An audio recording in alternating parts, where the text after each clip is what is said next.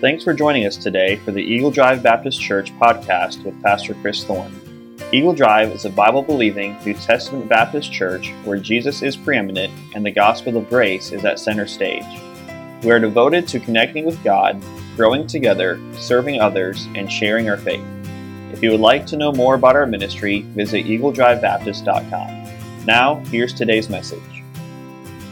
All of Paul's letters contain a great balance of doctrine and duty. And what I mean by that is the doctrinal aspect, the theological aspect, understanding who we are, and as Ephesians is talking about, where our identity is found. And then the balance of that, the duty, performing the, the duty of a Christian, of what we should be doing. Um, and I've said this before. Remember, Ephesians 1 through 3 are all about you're not who you used to be. And then 4 through 6 is so don't live like you used to live. And that's very important understanding who you are in Christ. And that's very important. And, and the very first thing we're going to hit on tonight in the next couple weeks is understanding that there needs to be unity unity of the brethren, unity in Christ, unity within the local church. Uh, but here's what Paul sets up for us briefly in the first three chapters, just by way of review. Here's what the gospel creates for us. First of all, a new me. The first blank is this a new me. The second thing is this a new humanity. Third thing, the gospel creates a new community and then a new mission.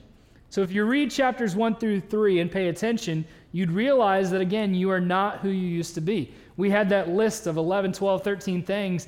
I am blessed and chosen and accepted and adopted, all those things. So if you're in Christ, if you're a child of God, those are all the things that you are. There is a new person living inside of you. That old nature is, has uh, been demolished, as we've talked about many times. That new humanity, here's what I'm talking about. The gospel erases all of the divisions that have been made in the world. And Paul is specifically talking about the division between what two groups of people? Anybody remember? Yes, the Jews and the Gentiles. And remember, there was that dividing wall of hostility. Uh, really, when the, when the temple veil was torn in two, it was like, in a sense, that veil, that that wall was broken down, so there's no more division. We are all one in Christ. We can be one in Christ if we've accepted Jesus Christ as our Savior. Gentiles that received Christ didn't have to convert into Judaism. So, again, the gospel erases all divisions, and the gospel erases all divisions today. And that's the great thing. You know, I've been on many mission trips, I've been around uh, different countries, and the great thing is, I might not speak their language, but I'm still united with them in Christ if they're a child of God. And that's an awesome thing. And it's, I think sometimes as Americans, sometimes we forget that we're not going to be the only ones in heaven. There's going to be a lot of other people in heaven with us.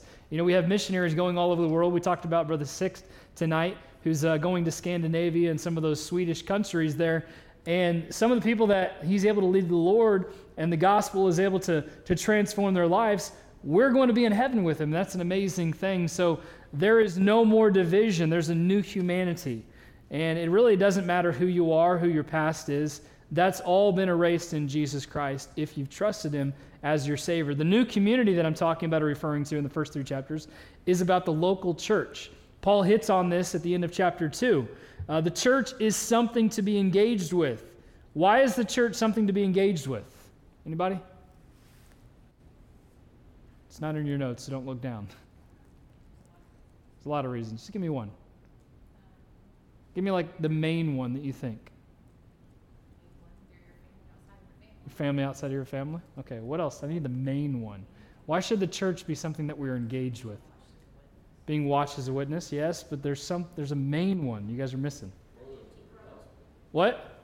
Further into the gospel, it's very, very close. You're getting closer. What? So we can grow in Christ, getting closer, and getting closer. Anybody? You're like, uh, what? Spit it out. Like that? No, not like that. Here, here's the main one that I'm thinking of. It's important to Jesus, right? He died for it. He purchased it with his blood. So since it's important to Jesus, the church should be important to us, right? You know, we talked about that. We're going to talk about that a little bit more tonight. But the church is part of that mystery that Paul was unveiling to us back in chapter 3 that's been unlocked by Jesus and given to Paul. And I think even as Bonnie was make, making mention, you know, even the angels are, are witnesses of the church, of, of what the church is doing. But really, when I say a new community, the church is a community of believers. who are called together and unified together under the gospel to carry forth the message of the gospel, even as Brother Ron was saying, to a lost and dying world. And when I think of community, I think of oneness. I think of people being together.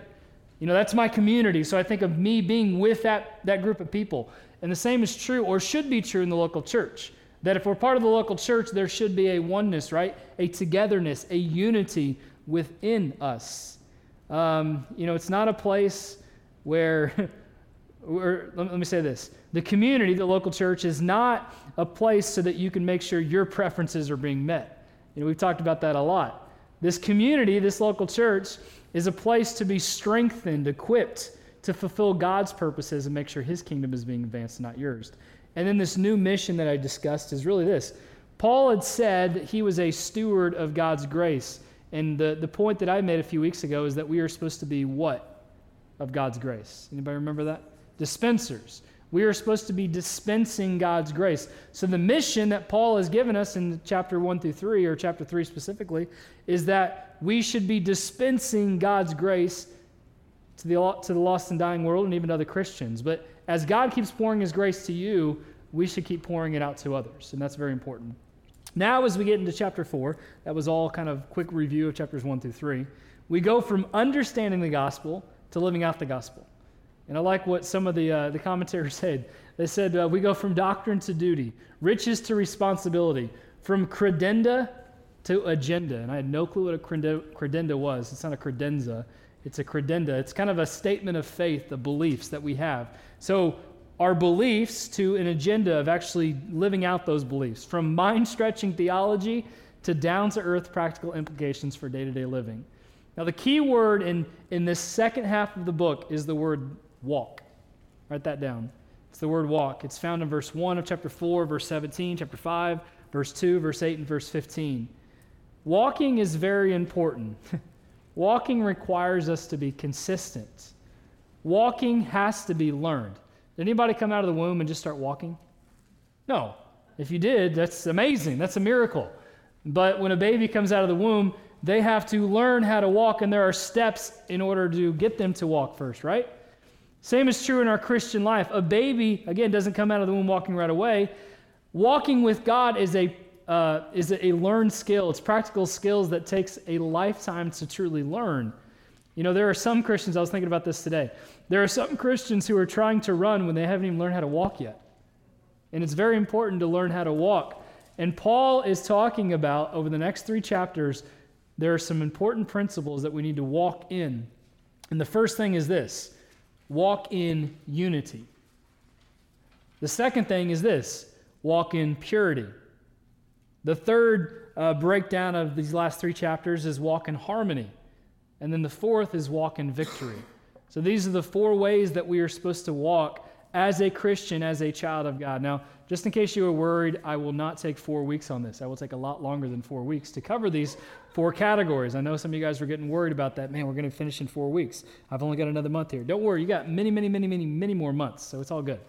Anyway, oh, this is totally off subject. I went to a ministry meeting the other day in Garland, uh, Texas, with another church, and they invited us over to uh, to learn some things and discuss some ministry philosophy. So it was it was very good. And anyway, the guy that they brought in, he had said he had heard of a pastor in California that was in the same series for like four and a half years, or the same book.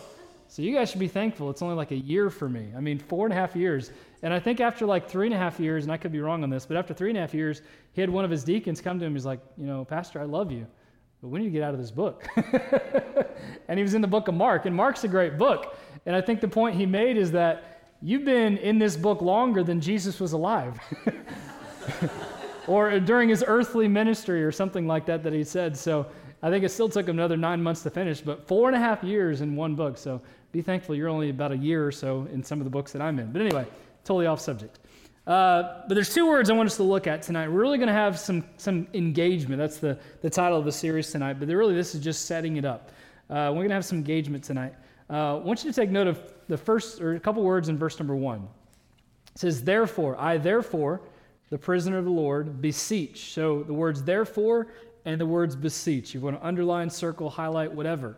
The word therefore indicates that Paul was basing his exhortations, his encouragement, to duty on the doctrines that were taught in the previous three chapters. Now, I want you to listen to something from Warren Wiersbe. He's a great uh, preacher of the past. He says, The Christian life is not based on ignorance, but knowledge. It's very important to understand why we believe what we believe, is it not? Why do you think it's so important to understand why we believe what we believe? Anybody? Can't tell someone else about it if you don't understand why you believe it. I mean, it, it's not just in the, in the Christian realm, it's in, it's in any realm. You know, if someone's trying to explain something to you and you have no idea how to grasp that concept, you're not going to be able to share that with someone else. Or if you do, you're going to completely botch it up, right?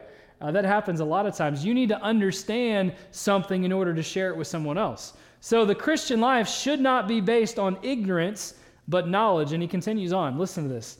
And the better we understand Bible doctrine, the easier it is to obey Bible duties. Let me say that again, because that's good. He said, the better we understand Bible doctrine, the easier it is to obey Bible duties. When people say, don't talk to me about doctrine, just let me live my Christian life the way I want to live, what they are doing is revealing their ignorance of the way the Holy Spirit works in the life of a believer. It makes no difference what you believe just as long as you live right. That's also a similar confession of ignorance. It does make a difference what you believe because, write this down. It's not in your notes, but write this down. What you believe determines how you behave. Let me say that again. What you believe determines how you behave. I'll say that again. What you believe, write this down. I'm just, never mind. People are like online, like, what, what, what are you talking about? Who are you talking to? I'm getting on my wife, yes, for all those that are listening later. what you believe determines how you behave. Sorry, I just had to do that. She was giving it to me earlier, so just dishing it back. Whatever. We need some marriage counseling. Please help us. Anyway, that's a great lesson on unity. We're not even, never mind. oh. Yeah, we, we need a lot of help. Uh, it's just, it's getting sad. You know, we got a smaller crowd tonight, so I feel like, you know, I could just really open up and, you know. Do what? It's coming up pretty fast. That's true. I'm trying to be patient. I appreciate that. That's great advice right there. anyway, let's try to reel it back in tonight. So, the first thing that Paul is discussing uh, what did he say we were supposed to walk in? What? what was the first thing that I said that I mentioned? Walk in what? Unity, yes. So it's very interesting that the first thing that Paul is addressing on the practical side is unity. Why would you think Paul is addressing this? And I, and I say this question because remember, this church was a church of new converts, new believers that had just started understanding what the gospel was about because Jesus had, had just left the scene and, and, and the church is really starting to come alive. So, why do you think Paul is addressing this subject of unity here with the church at Ephesus. Anybody have any idea? Yeah, if you're not unified, you'll fall apart. That's very good. What else? What else?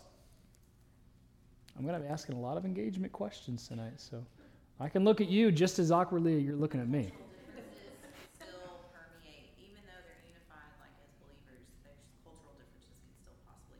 Yeah.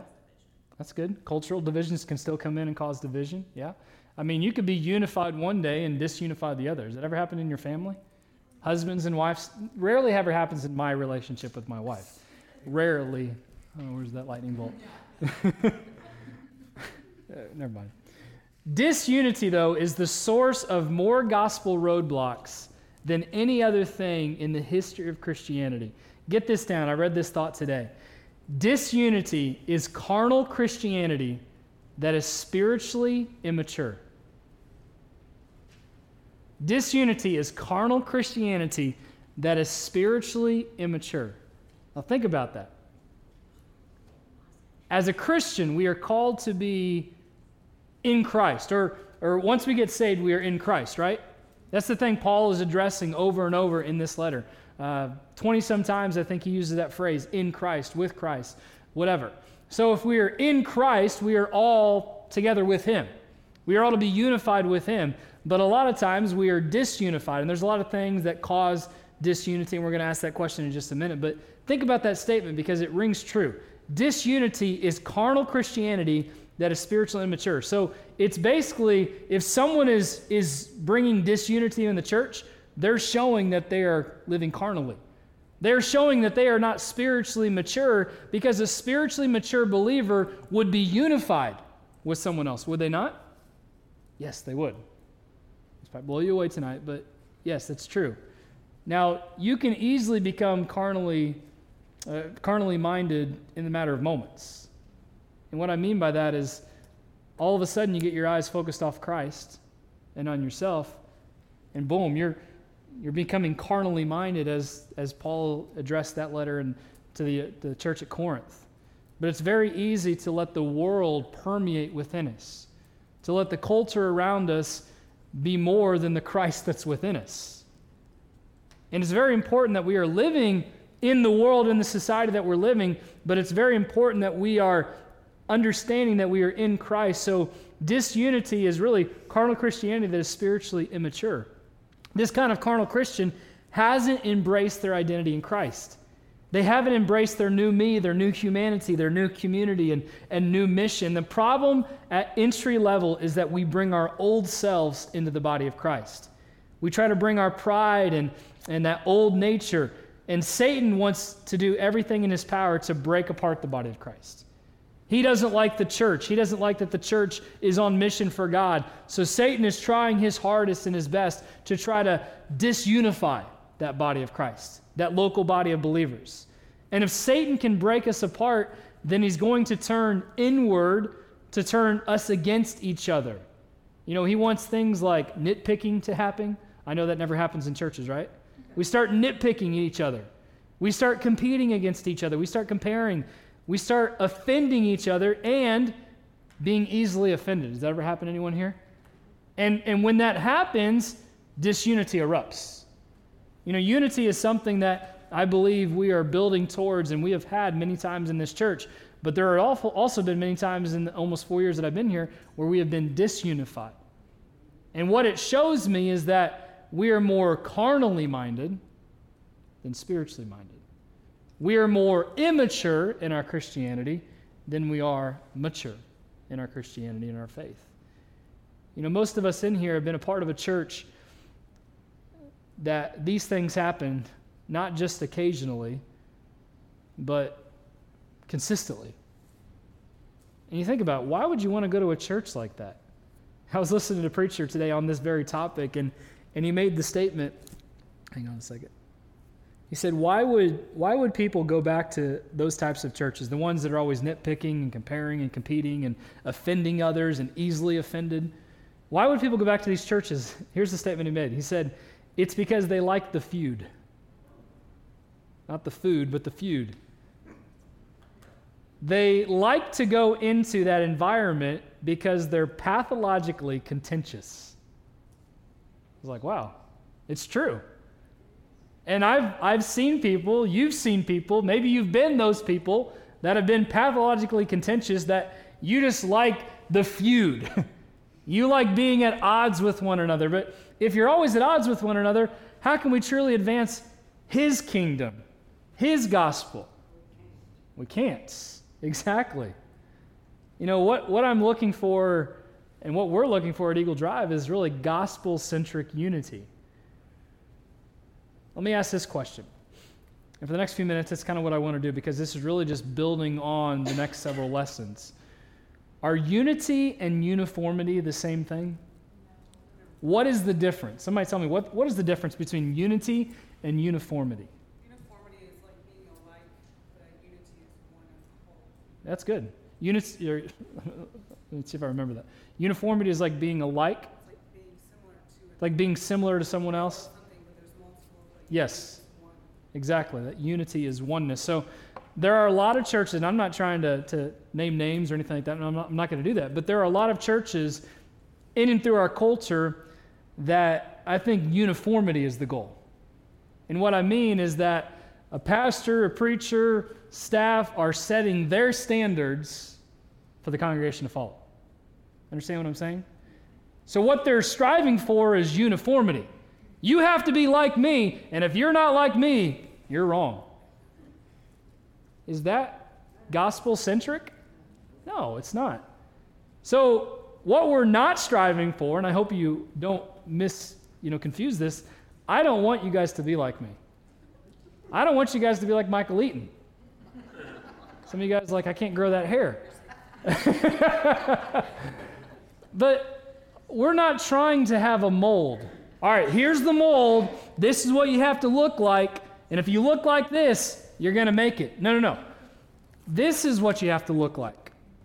And what I'm talking about, those that are listening later, is the Bible, God's Word.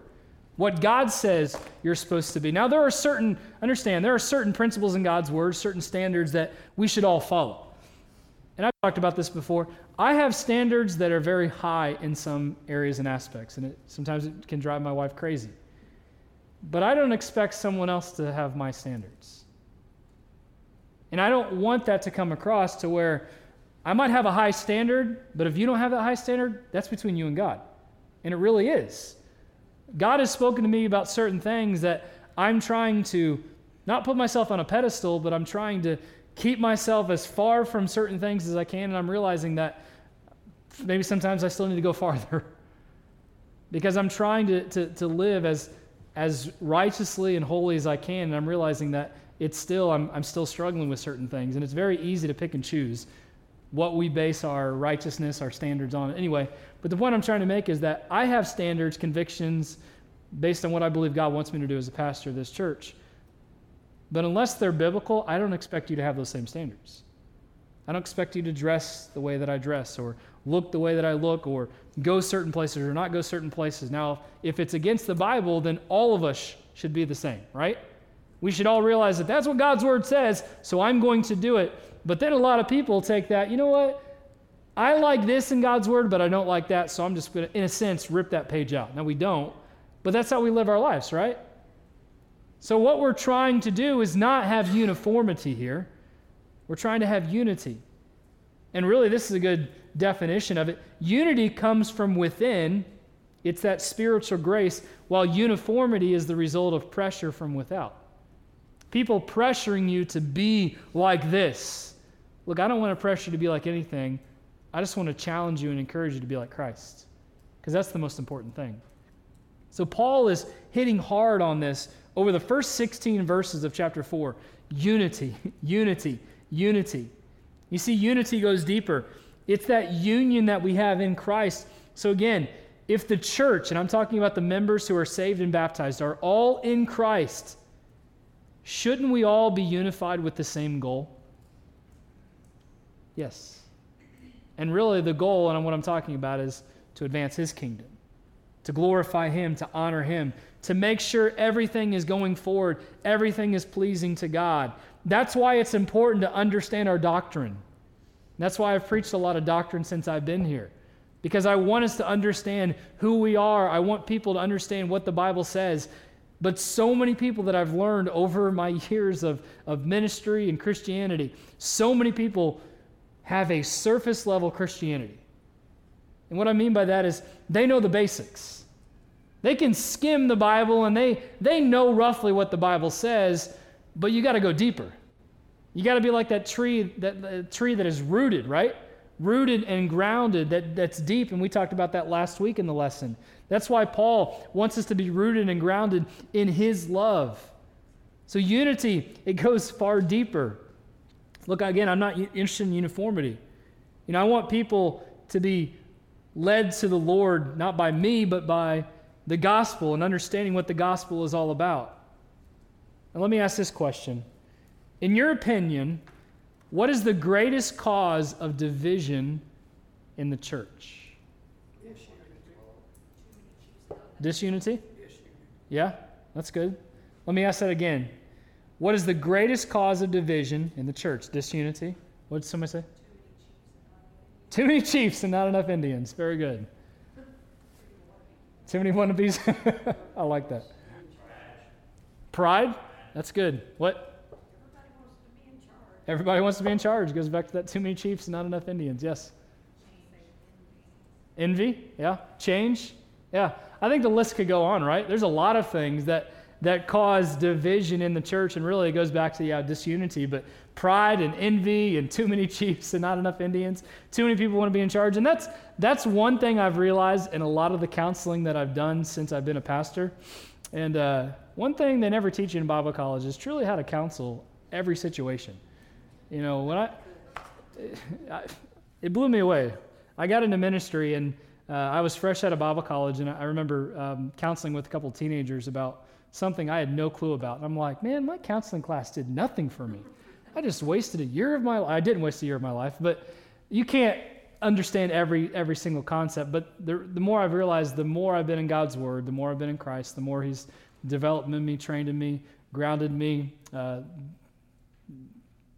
the deeper, I guess, my knowledge of Him has grown, and it's, it's caused me to be able to help people. But one thing I've learned as a pastor is that there is a struggle with control with a lot of people. There's a huge struggle with control. And when you, you know, we talked about changes a lot of times, you know. Um, I think you guys should just expect change with me. Obviously, the pews are all messed up, so, you know, who knows what's going to happen next week. But the, the thing that I've realized and the thing that I've found is, man, so many people want to be in control. They want to be in charge, right? It's not even about me being in control. It's about being in submission to the Holy Spirit. And that submission to the Holy Spirit, that's a hard thing for a lot of us because of pride and envy and all kinds of other stuff. And even in relationship, there's one person that wants to be in control. I'm going to control you, I'm going to control you. That's not how it should be. That's not going to create unity, is it? That's setting a standard of uniformity. Hey, we're trying to, I'm trying to make you into who I want you to be. That's wrong. It's not how it should be. And let me ask this What kinds of things happen when there is divisiveness within the church? What kinds of things happen when there is divisiveness or division within the church? What are some things? You can give examples. Don't like start naming names, but yeah. Gossip. Yes, that's good. What are some other things that happen when there is divisiveness or division within the church? What? Anyone? People leave. People leave? Yeah. That's Yeah, that's never happened, right? Never. Never happens in family, right? It's very easy, and I, have realized this too, it's very easy to focus on the minor instead of major on the major. And I've been guilty of that at times. And I think even with that uniformity versus unity, you know, and I'm not trying to bash anyone, but I've, I've heard of preachers and pastors that are, man, they're preaching the same thing all the time, like certain standards, and they're just driving it down your throat. And it's like, seriously, how am I supposed to live the way I'm supposed to live if I can't even attain to your standards? So, what are, what are, what are some other things? What are, what are some other things that happen when there is divisiveness within the church? People hide. People hide? They don't stand up and call the divisiveness out and say, knock it off. Why do you think that happens? Um, because nobody likes controversy. Yeah. And because nobody really wants to take the biblical stand like they should because it's awkward. Yeah. very much out of our comfort zone. Exactly. Yeah. Well, a lot of people don't like confrontation. I don't necessarily like confrontation, but sometimes it just meets me head on. It's obviously my personality. Uh, my wife hates confrontation, and she would admit that. But yeah, I think, I think she's right. Because of it, we don't stand up for the truth, right? And instead of fighting for that unity, we just kind of give in to the disunity, and we're no different than the other person, right? What are, what, are, what are some other things? I got a couple more questions tonight, but what are some other things that happen when there is division in the church? People gossip. Oh, all the time, right? That does. Gossip stirs up strife and contention and disunity. That's, that's a great thought. What else, Brother Ron? Miscommunication. Miscommunication. Explain. You got two different opinions and they're both voicing their opinion. Well, then it becomes the issue of who's right and who's wrong. Yeah, When it's, this is right. exactly. Exactly. And that's happened a few times. You've probably been in a few meetings like that, right? No, okay, okay. Just a couple. That's good. Michael? Yeah, that's good. The gospel gets weak. Why don't, why don't you explain what you're, what you're saying by that? I'm not, I'm not saying the gospel is weaker, but I think, you know, I just, you know, if, if Eagle Drive is disunified on Sunday and we have visitors here, guests here, and that's all they can see is the disunity, the gospel isn't gonna be able to work how it's supposed to. Yeah, so instead of really someone really getting something from the message, what he's saying is the gospel is weak and not the gospel is weak, but because of the disunity, people will see that. They're going to come in from the outside and like, wow, this church is a bunch of contentious people. Like I'm not going to get anything out of that. And a lot of times they don't even pay attention because they're they're trying to get out of here as quick as they can. And sometimes people come in like, oh man, this is my kind of church. Sadly, that's good though. What else? What are some other things? Churches die. Yeah, that's it. You know, I, I read that book, and many of you in here have read that book, Autopsy of a Deceased Church by Thom Rainer. And uh, it's something you don't necessarily notice when you're in a dying church. And that's, that's where our church was at almost four years ago. We were a dying, dead church. I like what Miss Dean said a few years ago. You know, when I came over, and when I came in to take over, I came to take over a, a nursing home or a retirement home or whatever it was she stated a couple of years ago. It was pretty funny. But just because you have older people doesn't mean there's death. But death comes when people are unwilling to change, when they're unwilling to give up control, when they're more concerned about their preferences instead of what's biblical. And those are good. Those are very good. What else? What are some other things that happen when division is within the church? This is, this is good. Church split. Oh, yeah. I've, I've been a part of a few of those in my life. Uh, uh, with, with my dad in Indiana, there's been two, three church splits, and it's because people, almost that miscommunication. You know, one person is siding with this side, one person is siding with this side, but who should we be siding with? God, first and foremost. And it's very easy to take sides because that's my friend, that's my family, that's my brother, that's my sister, whoever. I've seen that. I've seen that firsthand as a, as a little kid, as a teenager, as an adult, many times over. Yeah, church split. All because we're more concerned about ourself, our opinion, our preferences than the gospel. How sad is that? That's good. These are good. What else? What else? I think overall it just takes the focus off of Jesus, where it's supposed to be. And when you take that focus off, it's not just like visitors see it, but even when everybody's not unified in here, it takes everybody's focus off your message, and then we're concerned about what's going on. Exactly. So all in all, it's just a big old giant unnecessary distraction. That's good. Takes the focus off Jesus, and it's His church. Focus should always be on Christ. That's that's very good. But Alan?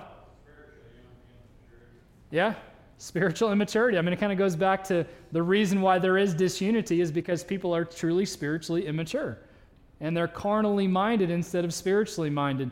And even someone that comes to church all the time, and I'm not trying to, to pick on anyone tonight, but just because you come to church all the time doesn't mean you're spiritually minded. You could be the most carnal minded person in the world, but you can be here every time the door opens. And you can even read your Bible, but you can still be the most carnally minded person in the world. I mean, it was happening in the church of Corinth. These are good. Let's, let's continue on. Got a few more questions to ask tonight, but any, anything else?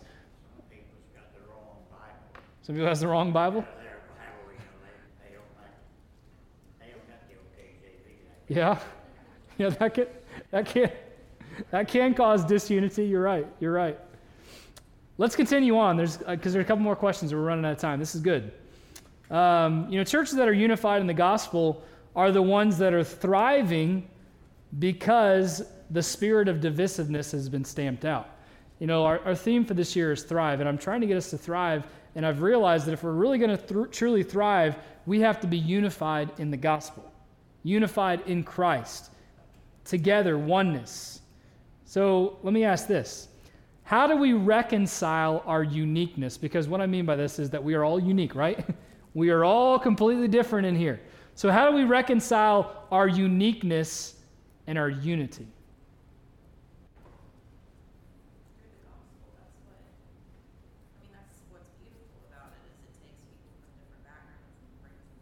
Yeah? So that's always the common denominator between everybody, and still allows you to keep your. That's good. That's good. Allows you to keep your individuality, but I just botched up that word. But uh, yeah, allows you to keep that, whatever word she said, and still be unified in the gospel. That's good. Um, let's ask this question Why does staying unified require so much effort? What? It's like tug of war, yeah. It's that, that that's a great analogy. I think there's a constant tug of war going on within the church, within the local body of believers, within members, because we're fighting for our thing, own own standards and preferences. And I think it goes back to then control, not willing to just give up control, because whose church is it? It's God's church.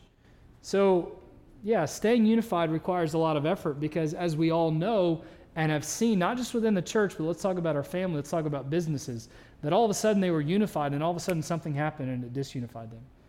Many of us know, even relationships, we've been in relationships that something happened, disunity caused that relationship to suffer.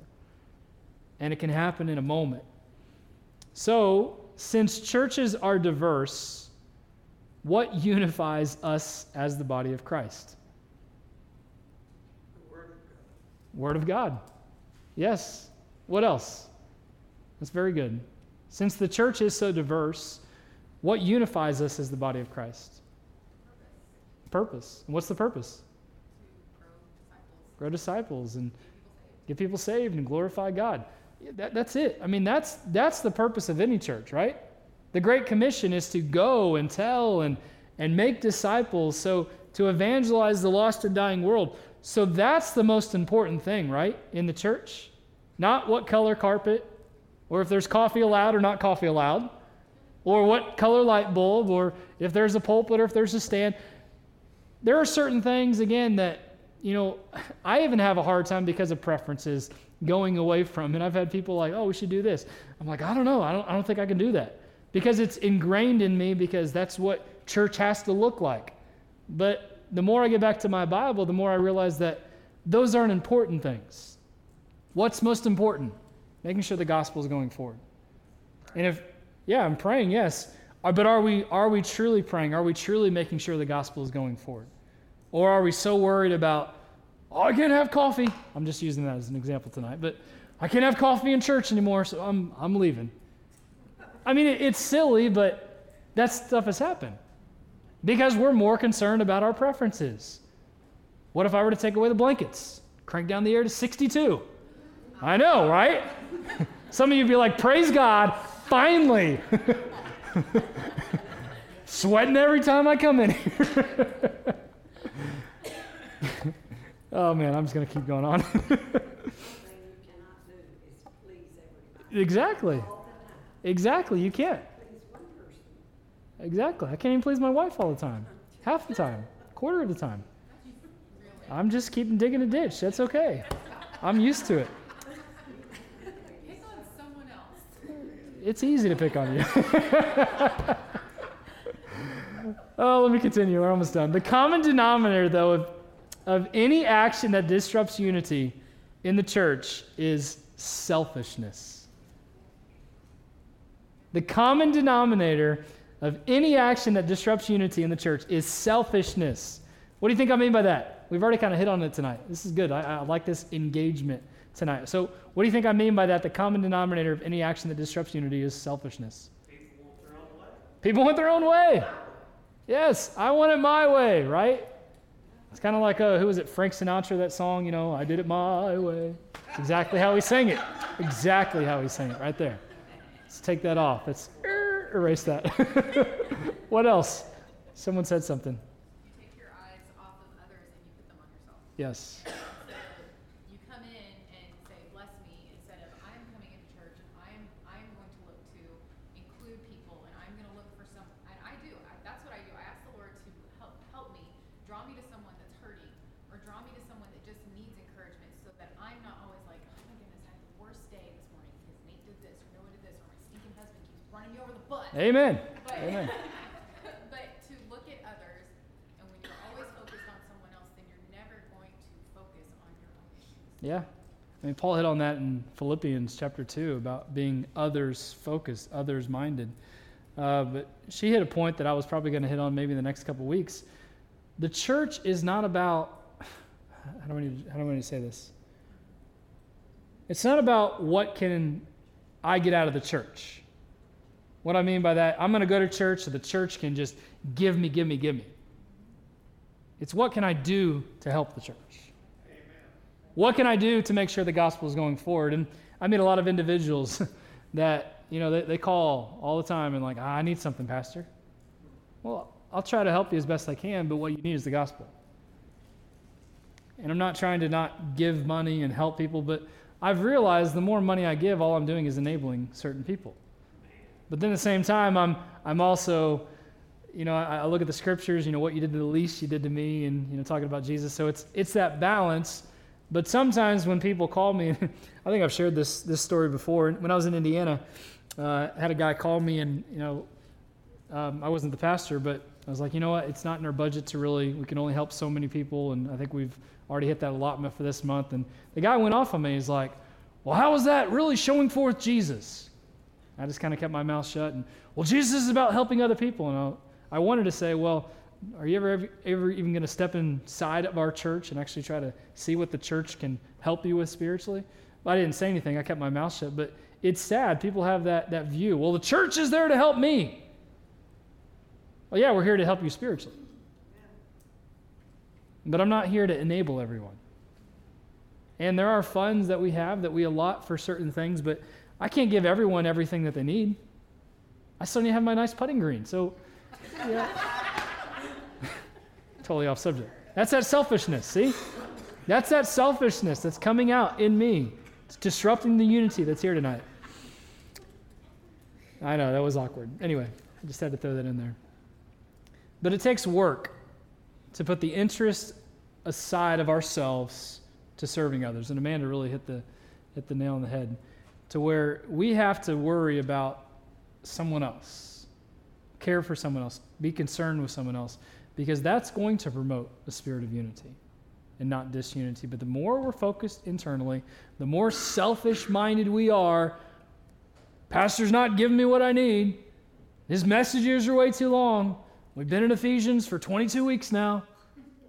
Hey, it's not four and a half years. but it takes work. It takes work living in peace.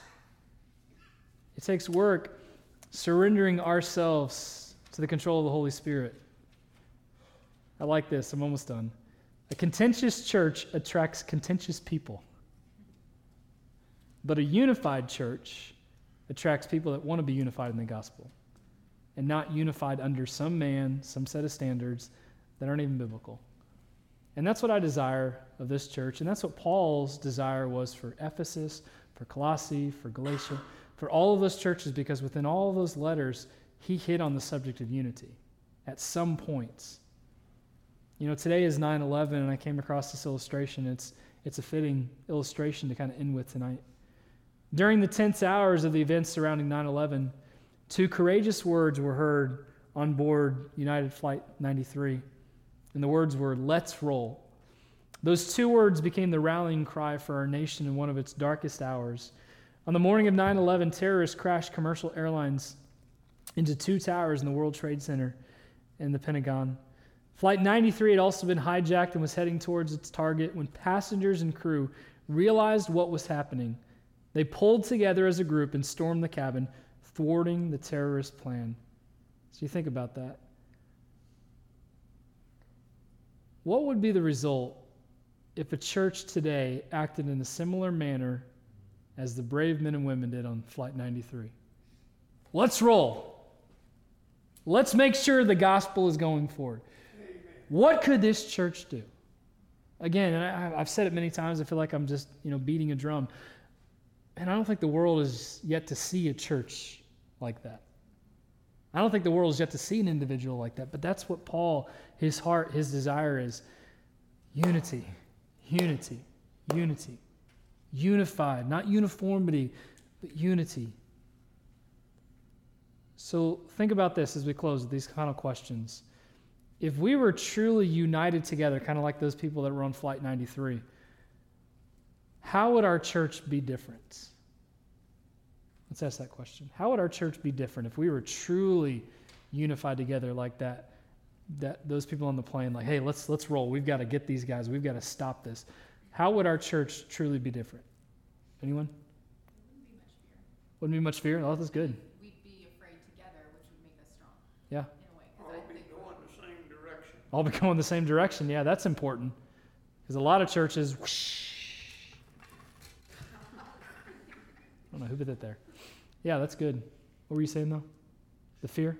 Yeah, I mean, I- No, no, it's okay. It's okay. I, I think that like on that plane, people were afraid, Yeah. but because they were all together, it was like they lost, the fear got put, it was still there, but it wasn't preeminent. It was no longer the main thing. Yeah, that's good. That's good. What else? How, how could we be truly different? We'd all be going the same direction. I don't think there would be as much fear for going forward in some things. What, what else? How, how, would, how would our church be different, look different? Anyone? Kind of like Amanda said, there's so much courage that comes out of numbers. So even if it's just two or three people that are seeking towards the same mission or the same goal, when it's a large group of people, you know, you're kind of unstoppable. Yeah, that's good. An unstoppable force. And really, that's what the church is supposed to be. The church is supposed to be on the offensive. Because the Bible says, what? The gates of hell shall not prevail against it. Satan can't keep up with the attack of going forward, of going the same direction, of having that courage to move forward, knowing that God is with us. I mean, do we truly believe that? I think we'd like to say so, but do we believe it? If we truly believe that God is with us, then we're going to be willing to do whatever it takes to make sure the gospel is going forward. And I've heard this statement said before, and it kind of took me off guard, but, but then I started listening to it and realizing what the point was. We should be willing to do anything outside of sin to make sure the gospel goes forward. Now, listen to that again. We should be willing to do anything outside of sin to make sure the gospel goes forward. I'm not saying we should sin, but anything and everything that we can think of to make sure the gospel goes forward. Here's what I mean. Here, here's some illustrations. You know, um, some people like coffee. we talked about that tonight. You know, going to a coffee shop and meeting an individual and sharing the gospel. That's a way to promote the gospel. That's a way to carry forth the gospel message. What I'm saying is that as a church, we can't just be stuck in the past of what we've always done. We have to be looking for new ways to make sure God's message is going forward, to make sure the gospel is going forward, to make sure people are being saved, to make sure the people are being evangelized and, and witnessed to. We have to be thinking of, of new strategies, not new doctrines, but new strategies, new methods. And you know, that's why we're trying to implement this pray and go, just trying to figure out some way to make sure that we all can hopefully be collective together going forward and praying for people and, and seeing that the gospel goes forward. You know, it makes a difference what you believe because what you believe determines how you behave. And that's why it was so important that we hit on the past three, three chapters in the past 20 weeks, understanding what we believe. And really, as I close out this lesson, it's this unity should be a given, but staying unified takes work. Unity should be a given, but staying unified takes work. And as he said, and I think we've already said it and you've already written it down, it makes a difference what you believe because what you believe determines how you behave. And I want you to understand that how we need to behave is a church that is unified. And we're going to hit even deeper on this in the next couple weeks. But we have to be unified, not with me, but with Jesus Christ. Unified in the gospel. And as the title suggests, engaged. Once we're engaged, once we understand what our identity is, it's going to help us live out the gospel and do what God wants us to do.